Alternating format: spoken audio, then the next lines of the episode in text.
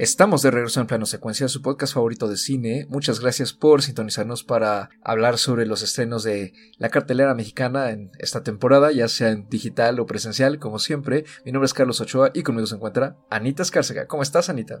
Hola, muy bien, muy contenta de estar una semana más platicando de cine y pues de estar platicando con ustedes, obviamente. Y también se encuentra, como siempre, aquí en el panel regular, Andy Saucedo. ¿Cómo estás, Andrea?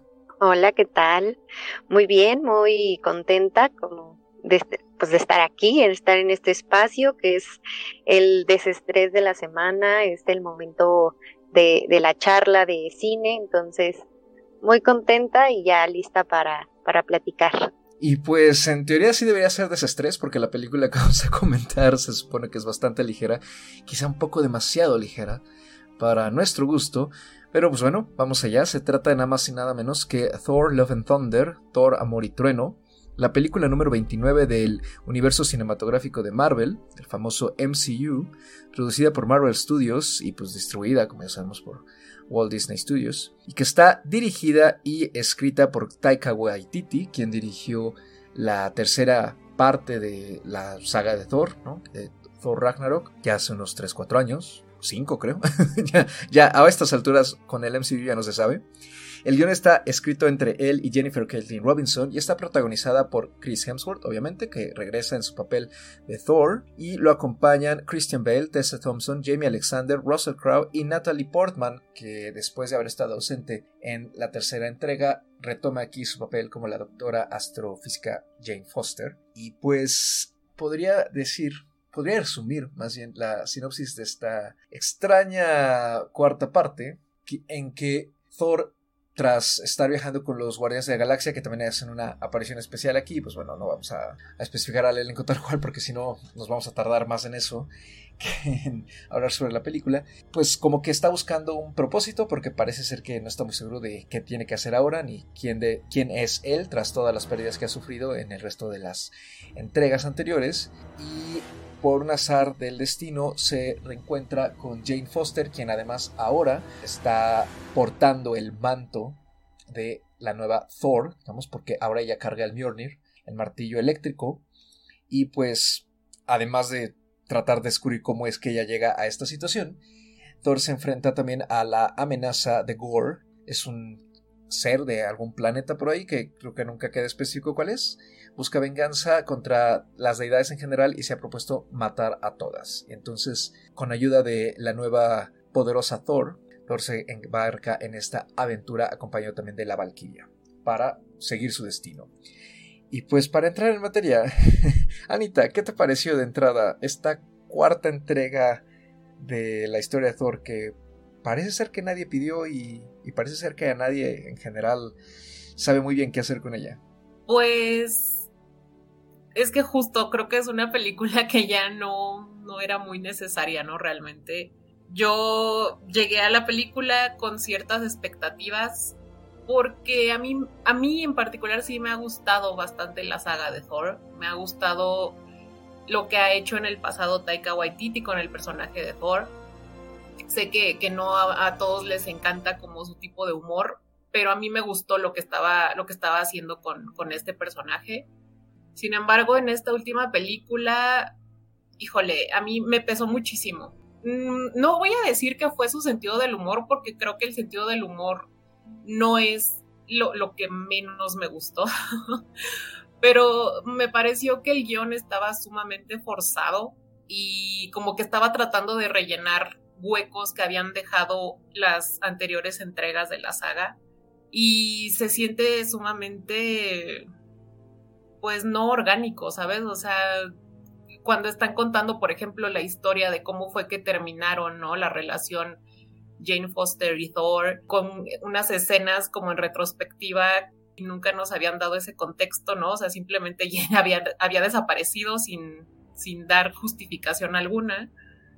Y de repente te cuentan esta historia como súper sacada de la manga y como muy fantasiosa. No sé, a mí me pesó muchísimo el guion en particular.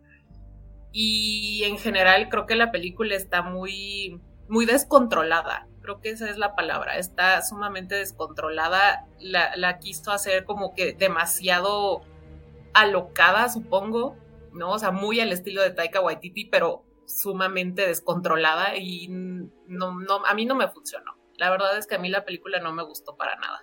A mí me pareció que, y en eso estoy de acuerdo con Anita, que es una película muy caótica que mm, trata de pues abarcar ciertos huecos, ciertas cosas y no lo hace de la manera correcta, por lo que se siente súper desequilibrada, muy em, desproporcionada incluso, ¿no? En términos de eh, balance de los personajes, de la historia, el humor, eh, las escenas, o sea, tiene muchos problemas de guion y son pocas cosas desde mi perspectiva que se pueden salvar o se pueden eh, considerar, pero de forma individual.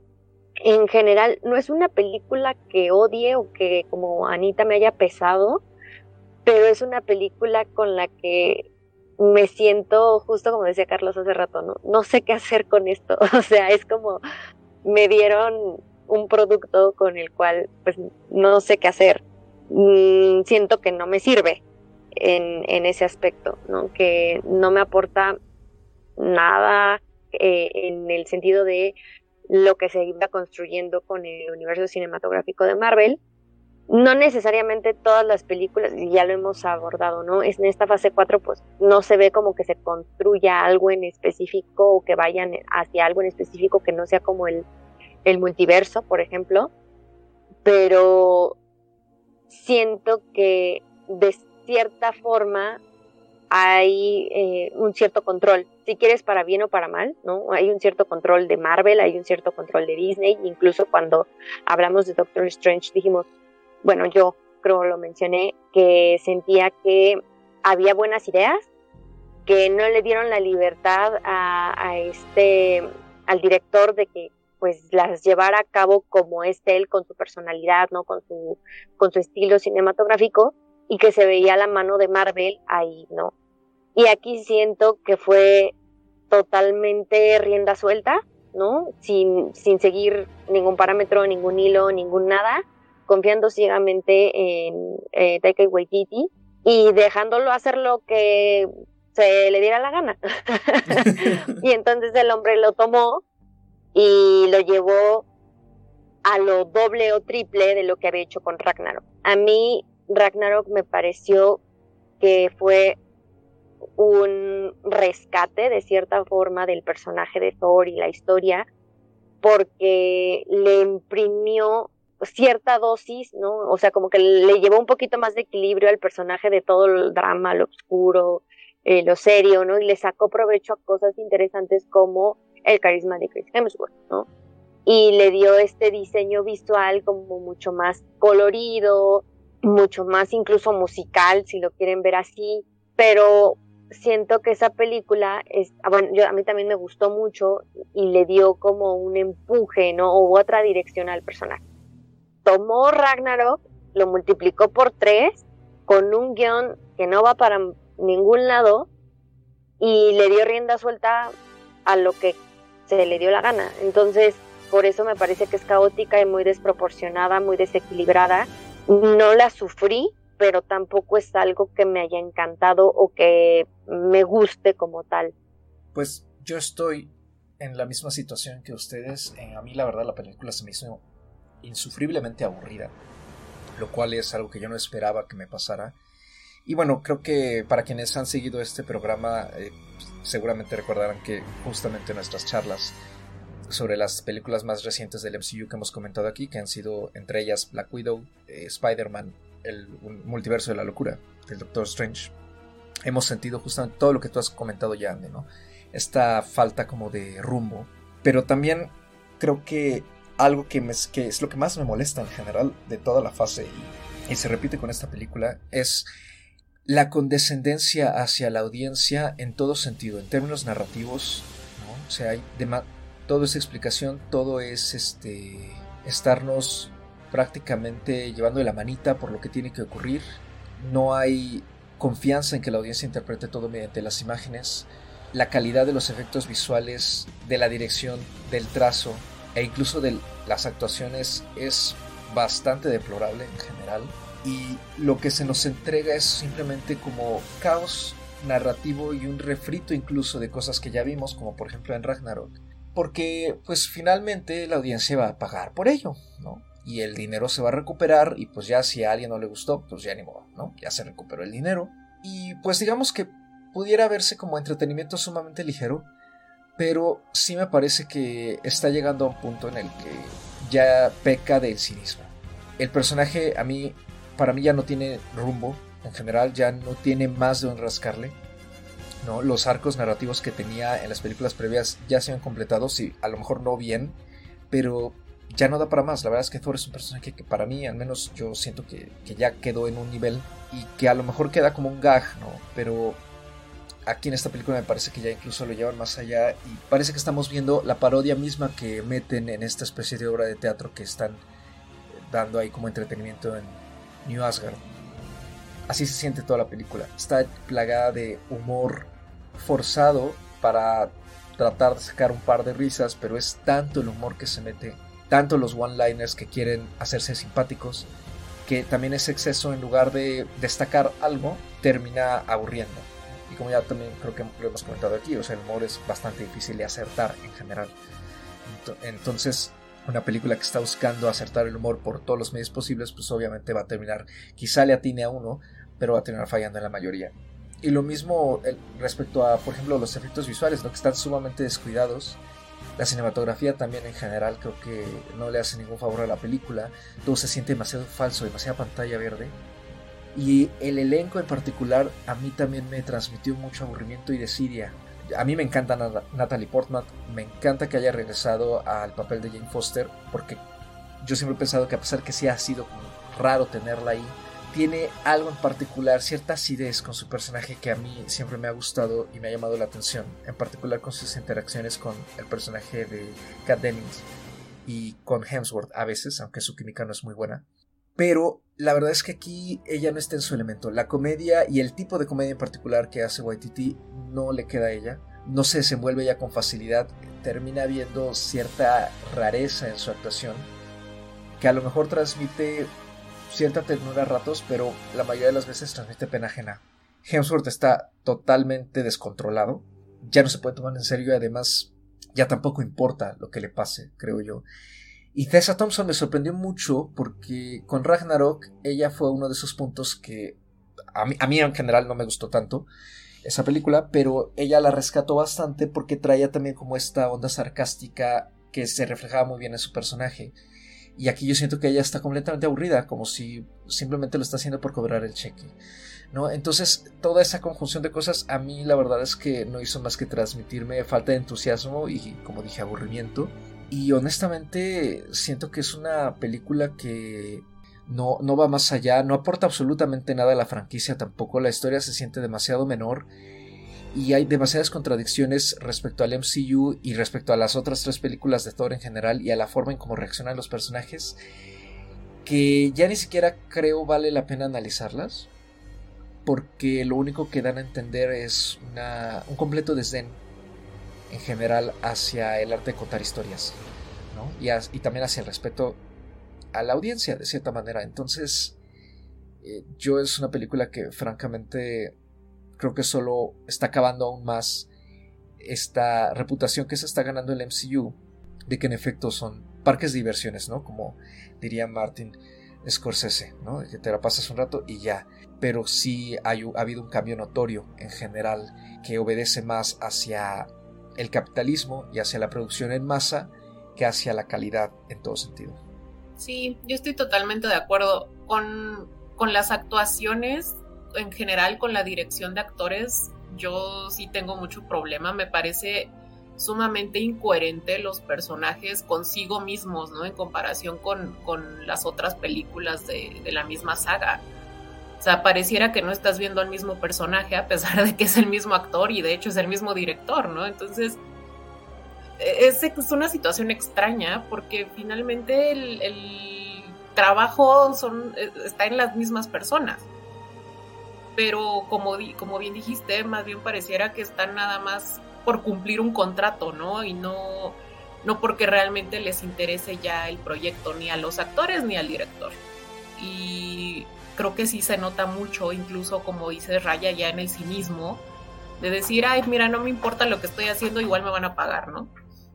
Entonces, creo que sí se nota mucho en la pantalla.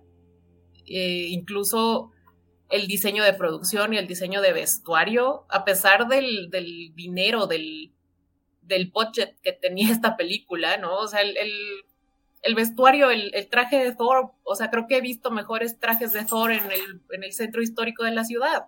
o sea, se ve pésimo, pésimo, ¿no? Y la saturación de colores, todo es como demasiado hasta debería traer de esas advertencias, ¿no? De, que los colores y las luces en esta película te pueden causar convulsiones, o sea, es demasiado, de verdad es demasiado, parece un circo, ¿no? Y, creo que pues tampoco se trataba de eso. Si bien el personaje, el personaje de Thor y las películas de Thor han sido en general bastante ligeras y bastante llevaderas y bastante cómicas, pues creo que ya con esta película se fueron a un extremo que ya raya en, algo que no, ya ni siquiera da risa.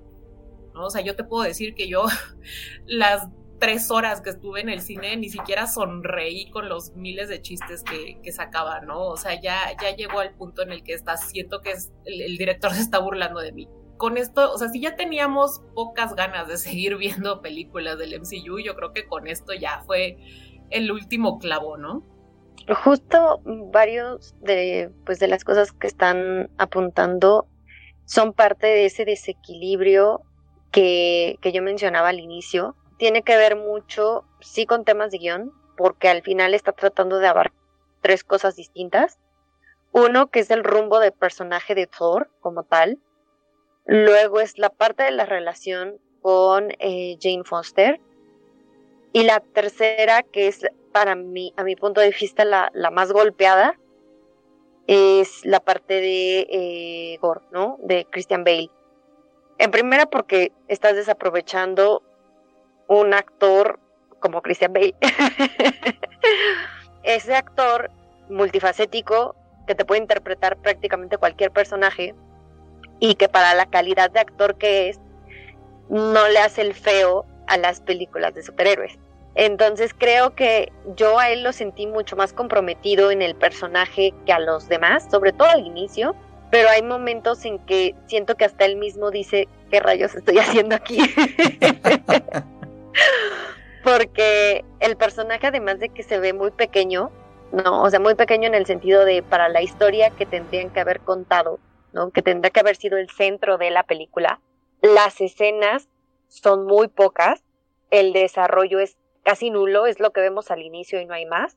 Y el desenlace de, este villano también es malo en general, ¿no? Entonces, estás tratando de plantear tres cosas distintas. La primera, en, la, en el personaje de Thor, ¿no? Ya lo dividí yo en tres, es comedia pura. Todas las escenas que tiene él en solitario, sobre todo al inicio con los Guardianes de la Galaxia, eh, la historia que te está contando, los dilemas existenciales a los que se está enfrentando, todo, todo, todo lo aborda desde la comedia. Luego viene la parte de Jim Foster, que tiene una carga trágica por el sentido de es una relación fallida, viene esta parte del romance, viene esta parte de las cosas que quedaron inconclusas entre Thor y, y Jim Foster. Y como mencionaba Ana, ¿no? Nos empiezan a dar explicaciones que nadie necesitaba, que están por demás, ahí estás manejando otro tono en donde también estás llevando un poco el personaje de Jane Foster a la comedia y también, pues como dice Carlos, ¿no? Natalie Portman mm, quizá no funciona del todo para este tipo de comedia. Llega la tercera parte, que es eh, la parte de Christian Bale, en donde tendría que ser un drama oscuro, este, incluso, pues no quiero decir terrorífico, porque pues tampoco, ¿no? pero sí tendría que tener este peso dramático muy grande, ¿no? Por lo que representaba la historia y por lo que estaban desarrollando al inicio de el porqué del personaje, cuál era eh, sus motivas, su motivación para, para ser el villano. Llega un punto en que todo esto no tiene ningún balance porque estás hablando de tres cosas distintas que los empieza a absorber la comedia. El momento en que lo empieza a absorber la comedia ya no te crees nada, ya no te crees al villano, ya no te crees la relación, ya no te crees al personaje, nada parece convincente y por eso, como dice Carlos, ves o sientes que los actores pues tampoco se están comprometiendo ya en lo que están haciendo, ¿no? El, caso de Tessa Thompson yo también lo, lo sentí muchísimo, sobre todo de ella.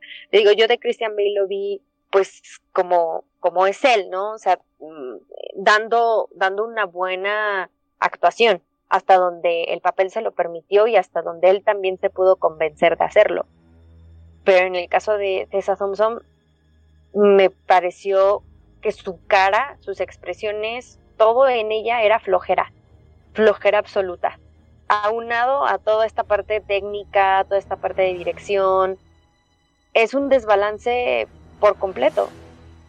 No, no hay una carga de nada, o sea, la comedia se come todo, eh, la historia no va para ningún lado, en ninguna de estas tres verticales, ni para la historia de Thor, ni para la historia con Jim Foster, ni para la historia de, de Christian Bale, ¿no? Se siente que en algún momento las tienes que cruzar, pero para que cruces eso pasan un montón de cosas que no te sirven para nada, que solamente le dan metraje a, la cinta y a lo mejor nosotros no somos, no nos capturó así el humor y creo que para mucha gente fue demasiado, pero hay gente que sí disfruta o sí siente que en ciertas películas esta ligereza si les gusta, si lo entienden, si de cierta forma lo disfrutan. Y yo sí he visto gente que ha dicho que le gusta ese tipo de, humor, ¿no? Entonces, yo no sé, en mi caso, creo que, y lo he mencionado, esta fase 4 a mí me parece que ha tenido ciertas buenas intenciones al momento de traer ciertos directores con otras perspectivas, muchos de ellos bastante atados de manos, pero estoy totalmente de acuerdo en que está ganando muchísimo la parte comercial, ¿no? La parte de los números, la parte de pues mantener de cierta forma al público cautivo a partir de la ligereza y como dice Carlos, ¿no? De lo muy explicativo, ¿no? O sea, subestimar la inteligencia de tus de, de tu público. Y creo que también se nota en el momento en que en vez de tener una película al año, a veces, bueno, de, de Marvel estamos teniendo tres, cuatro, más tres series, que hace que el público sienta que, que pues está mm, desactualizado, ¿no? O sea, que tiene que estar viendo constantemente pues este tipo de películas, las series, para seguirle el paso al universo cinematográfico. Entonces lo que quieren es justo generar gente o tener gente, público cautivo, esté constantemente consumiendo las series, consumiendo las películas, ¿no? Y generando precisamente esos recursos y taquilla. Entonces sí estoy de acuerdo, siento que ha habido cosas a rescatar, pero sí me desconcierta mucho el que no estemos yendo hacia ningún lado y estén apostando justamente a solo tener público seguidor cautivo por términos comerciales. Totalmente. Y a mí hay otro aspecto que no hemos tocado, a mí la verdad me dio mucho coraje también este desdén del propio director cuando se estrenó la película y estuvo viendo esta promoción en línea que afortunadamente fue muy corta, eh, que salió en varios clips eh, y prácticamente admitiendo ¿no? que muchas cosas respecto a la película se fueron sin que él les hubiera dado ni un visto bueno o una última mirada y eso para mí resume mucho cómo se está tratando a la audiencia en general en el MCU y ya no solo por parte de Marvel Studios, sino por parte de la misma Disney, ¿no? Que es ahora quien es dueña y señora de todo el imperio. Porque es justamente la misma actitud que está haciendo en otras de sus franquicias, como lo es esta novedad de ahora, los remakes en live action, ¿no? De sus clásicos animados que también ya los hemos comentado por aquí y que creo yo, no me equivoco al decir que en resumidas cuentas, sufren de exactamente los mismos problemas, ¿no? No hay una propuesta narrativa tal cual, no hay una propuesta visual tampoco, y solamente se busca capitalizar la nostalgia y en el caso del MCU, capitalizar sobre lo que ya se ha construido, que pues a lo mejor todavía sigue funcionando en ese sentido, pero también va a llegar un punto en que ese tren se va a detener por falta de gas y no sé qué tan cerca estemos de eso A mí lo que mencionas ahorita tú, Andy, sobre la producción masiva con las series y, y las películas también, eso es, hay que tomarlo en cuenta, ¿no? Porque creo que también parte de esta sensación abrumadora del MCU es que en efecto es demasiado, está haciendo demasiado contenido y como que cuesta mucho seguirle el paso a lo mejor y es curioso que incluso pareciera ser que se habla más del contenido cuando se anuncia o cuando está por salir, pero ya una vez que sale el contenido, al menos en la comunidad digital, ¿no? Que es en donde estamos aquí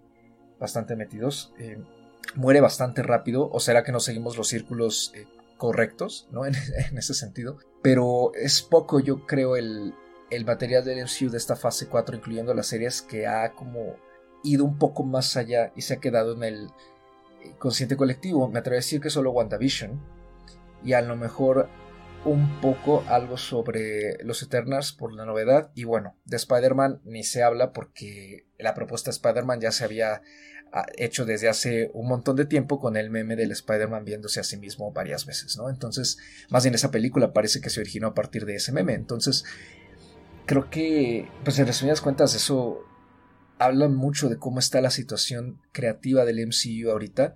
Entiendo que su propuesta en estos momentos a lo mejor va mucho más enfocada hacia simplemente entretener, que está bien, ¿no? Finalmente todas las personas buscamos entretenimiento ligero, por así decirlo.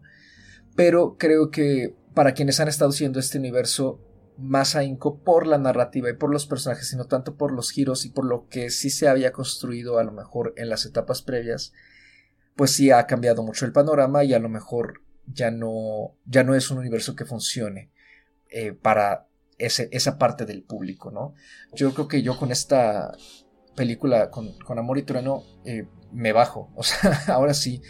Eh, la verdad es que también he estado buscando ver eh, algunos de los episodios de algunas de las series, ¿no? Eh, no he terminado ninguna casi, me quedé con WandaVision nada más, el resto me ha parecido, pues, que cojean mucho en, muchos sentidos. A pesar de que la mayoría tienen un elenco que, que, a mí me gusta y que lo he seguido en otras cosas, ¿no? Como la serie de She-Hulk, por ejemplo, que tiene a Tatiana Maslany, que si no han visto Orphan Black, por favor, véanla, es una maravilla lo que hace ella en esas cinco temporadas de ciencia ficción.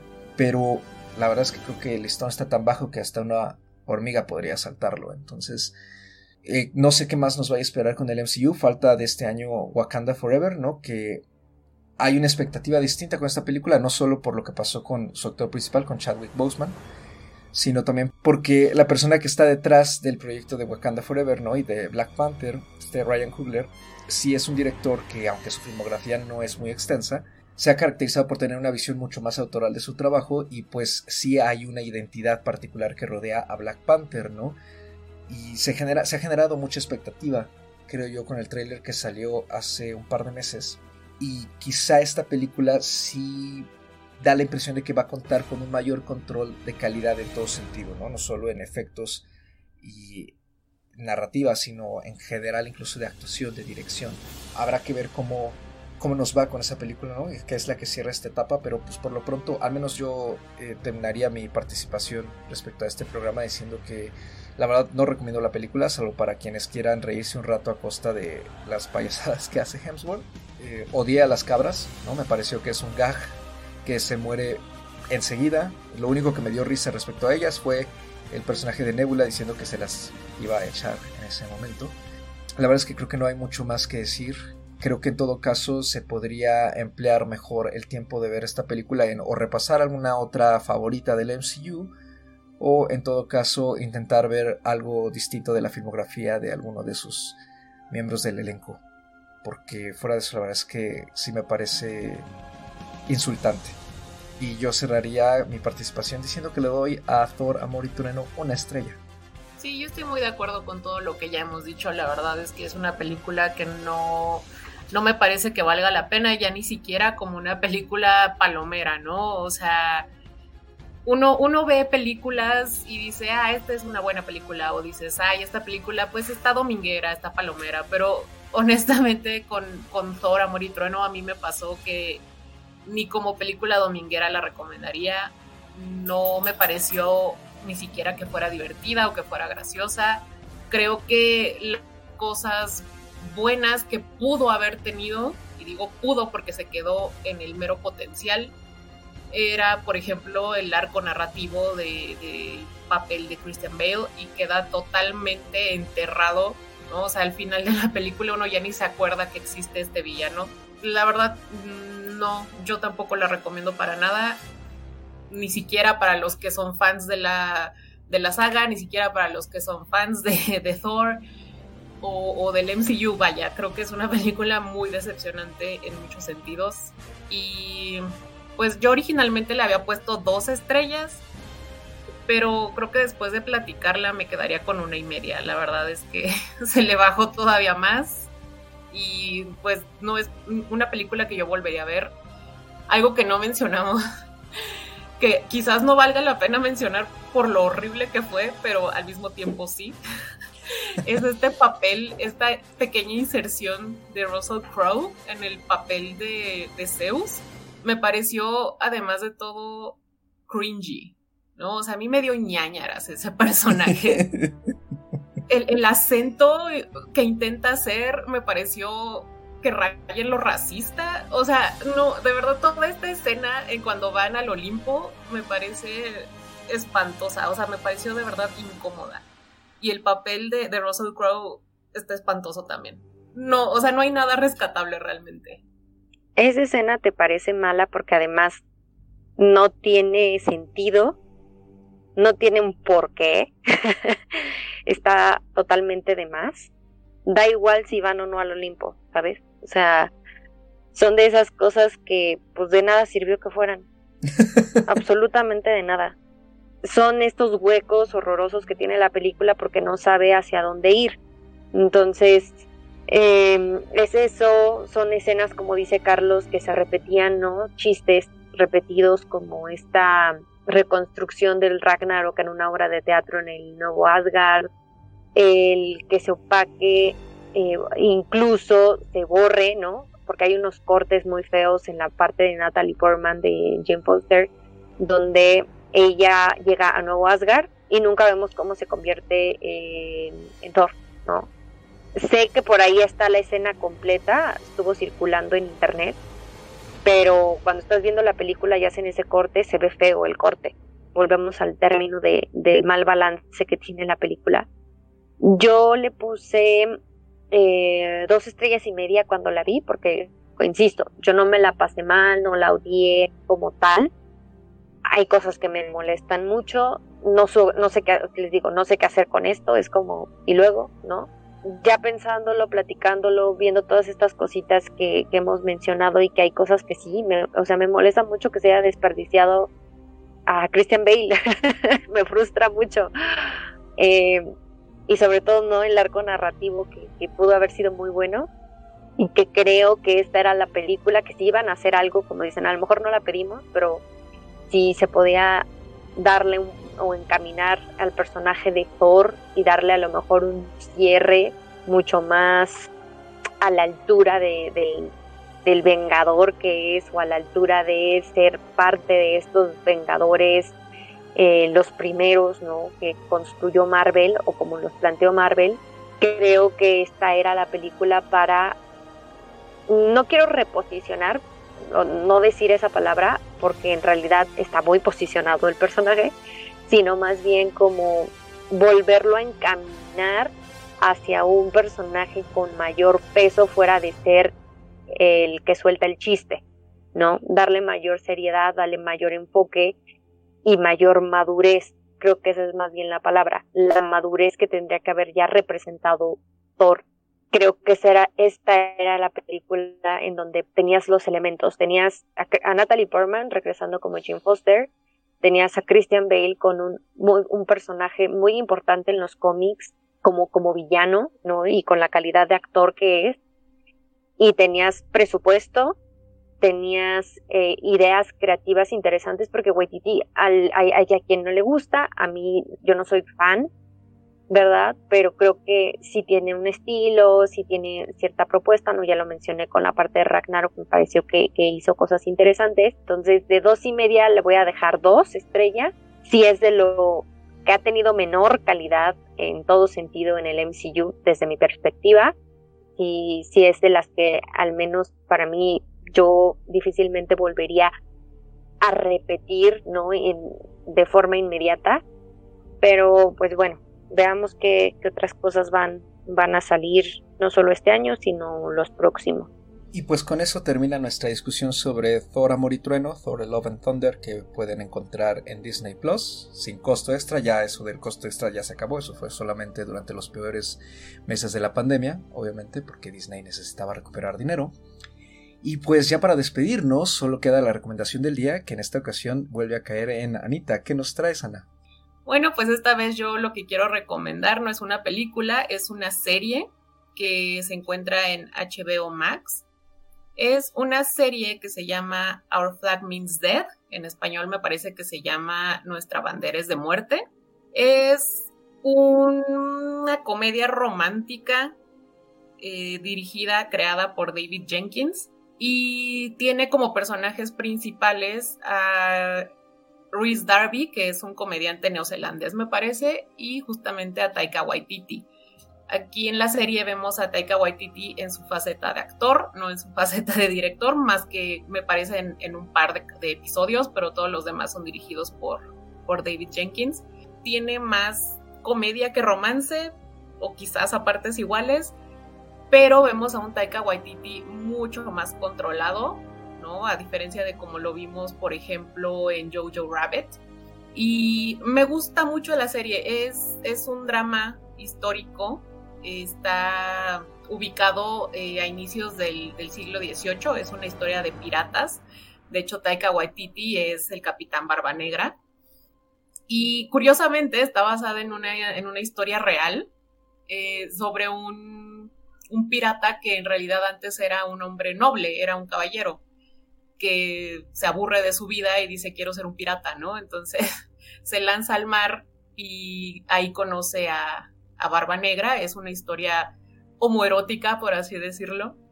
Y está muy divertida. O sea, no es el clase de humor de jajaja, ja, ja, me muero de risa, pero tiene unos toques muy simpáticos. Tiene un tipo de humor, siento yo, muy, muy neozelandés, muy, muy australiano y me gustó porque es una serie muy diferente. Creo que, creo que cuando la empecé a ver, incluso me tomó un par de capítulos como agarrarle el, el mood, ¿no? Así como de qué estoy viendo, es un drama, es una comedia, qué, pretende ser esto, ¿no? Entonces, pues, para quienes gusten, quien, quien les haya picado la curiosidad, pues ahí está. Y pues con eso nos vamos, ya nada más queda donde nos pueden encontrar. Andy, ¿dónde te podemos encontrar? A mí me pueden encontrar en Twitter o Instagram como arroba Ahí estoy compartiendo eh, o retiteando contenido cinéfilo, memes de gatitos, música, chismes. Eh, y ahí pues me pueden hacer llegar sus comentarios. Muchas gracias a los que me, me han llegado a escribir. Y pues aquí seguimos. A mí me pueden encontrar en Twitter o en Instagram como arroba animalceluloide. Ya saben, yo no tengo nada más que hacer, entonces ahí me encuentran todo el tiempo. Y a mí me encuentran en Twitter como arroba Ochoa, MR Carlos 8 dígito y una A minúscula, ya saben, dudas, comentarios y pues en general Twitter sobre cine, libros, la vida, música y demás. Los comentarios serán bloqueados o aceptados según sea el caso. Y pues continúa la cartelera poco a poco volviendo a crecer con estrenos que se acercan hacia el fin de año. Disfruten de lo que encuentren en casita, ya sea en alguna plataforma de streaming o si no en la cartelera presencial como siempre. Cuídense mucho y nos estamos escuchando en otra emisión. Hasta la próxima.